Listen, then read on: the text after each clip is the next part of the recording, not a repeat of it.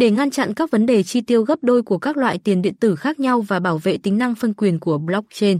Điều quan trọng là đảm bảo rằng tất cả các nút trong mạng chia sẻ thỏa thuận chung về trạng thái hiện tại của blockchain. Thỏa thuận này đạt được bằng các thuật toán đồng thuận khác nhau như Proof of Work Bound, Proof of Stake Post, Proof of Burn POB và Proof of Authority POA. 5. 5. Proof of Burn là gì? Proof of Work Bound là một thuật toán đồng thuận liên quan đến việc giải một câu đố mật mã phức tạp. Người dùng đầu tiên giải được câu đố sẽ có quyền khai thác. Nhưng quá trình này tiêu tốn một lượng lớn điện năng và thời gian cùng với phần cứng khai thác đắt tiền cản trở cách tiếp cận của bao. Proof of Stake Post là một thuật toán trong đó sức mạnh khai thác mỏ là tỷ lệ thuận với cổ phần được cung cấp bởi người dùng. Số tiền đặt cược càng nhiều thì cơ hội khai thác càng nhiều. Proof of Burn POB là một thuật toán đồng thuận được tạo ra bởi LAIN Stewart với mục đích chỉ ra vấn đề tiêu thụ năng lượng của bao. Trong cơ chế này, người dùng đốt hoặc phá hủy một số tiền điện tử bao đã khai thác. Quá trình đốt coi là công đoạn gửi một lượng coi vào một ví công khai xác minh được, tại đó lượng coi này sẽ không thể truy cập được và trở nên vô dụng. Về cơ bản, các ví này còn gọi là ví chết Ether RSC được tạo ra một cách ngẫu nhiên và không có khóa bí mật kèm theo.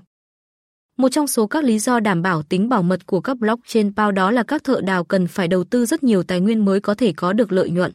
Điều này đồng nghĩa với việc các thợ đào bao có những ràng buộc bắt họ phải làm việc trung thực đóng góp vào mạng lưới để không lãng phí khoản đầu tư ban đầu của mình. Còn Proof of Burn sử dụng các dàn khai thác ảo thay vì các dàn vật lý để xác thực các giao dịch.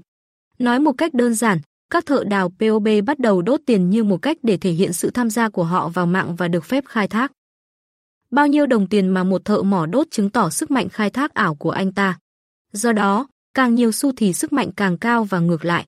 Lưu ý rằng cũng giống như trong các hệ thống bao, sức mạnh khai thác cao hơn sẽ cải thiện tốc độ tìm kiếm các khối mới. Do đó, người khai thác kiếm được nhiều phần thưởng hơn. Tại sao tiền xu bị DOT cháy? Để tạo ra đồng mới, ô số đồng như Counterparty XCP không thể khai thác được nên chúng được tạo ra sau khi đốt Bitcoin. Khi một lượng Bitcoin nhất định được gửi đến một địa chỉ không tin cậy, đổi lại Counterparty XCP được tạo trên blockchain Bitcoin. Do đó, gián tiếp làm tăng giá trị của XCP khi Bitcoin bị cháy sẽ không có giá trị. Phần thưởng cho người sở hữu đồng xu mã thông báo, điều này dựa trên quy luật cung và cầu.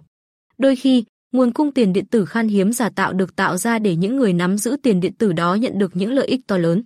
Điều này thường được thực hiện ở Hoa Kỳ và một số quốc gia khác vì không được phép thưởng cho các loại tiền điện tử khác nhau dưới dạng cổ tức trực tiếp cho chủ sở hữu mã thông báo.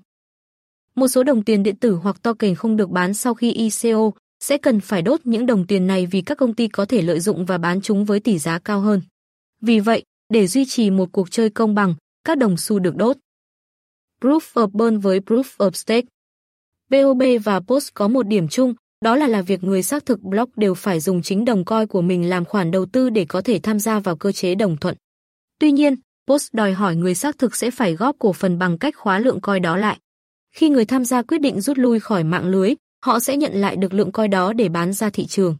Mô hình này, do đó sẽ không tạo ra sự khan hiếm thị trường vĩnh viễn, vì đồng coi chỉ bị trục xuất khỏi lưu thông trong một khoảng thời gian nhất định.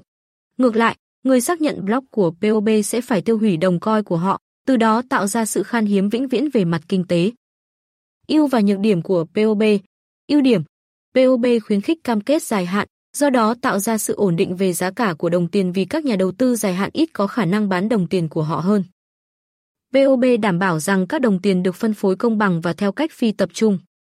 Không cần tới các phần cứng khai thác, đốt coi bằng các máy khai thác ảo vì vậy giúp tiết kiệm năng lượng tiêu thụ và bền vững hơn.